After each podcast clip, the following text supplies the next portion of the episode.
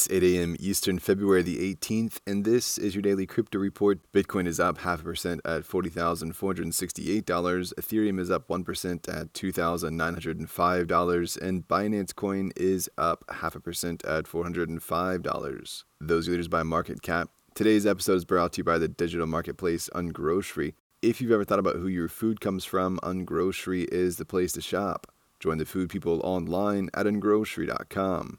Well, crypto hawk Cynthia Lummis from Wyoming is pro the Federal Reserve holding Bitcoin, as it currently holds over $40 billion in foreign currency reserves. Lummis gave her opinion at a panel hosted by the Orrin G. Hatch Foundation, saying, I think it's a great idea, to be honest. Lummis bought her first Bitcoin in 2013 when it was trading for around $350.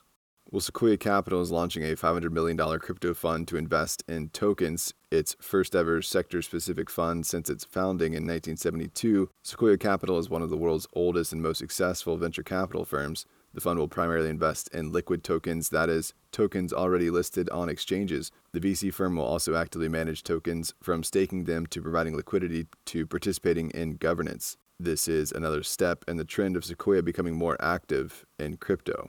Well, security research firm PeckShield has called out on-chain data that shows the hackers behind the AscendEX breach have shifted 1.5 million in Ether over to Uniswap. The tokens are part of the larger $77 million hack which lifted Ether, BSC, and Matic from the exchange. As Uniswap doesn't have KYC, the tokens could be essentially washed from this point.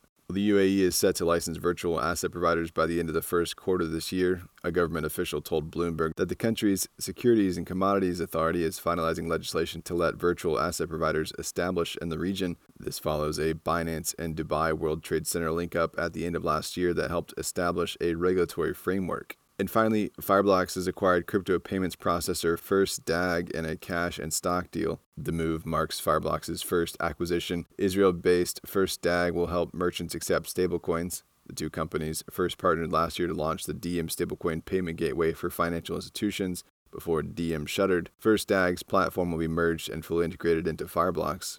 The acquisition comes two weeks after Fireblocks raised $550 million in a Series E funding round. That's all for us today. Visit us at dailycryptoreport.io for sources and links. Add us likes a flash briefing and listen to us everywhere else you podcast under Daily Crypto Report.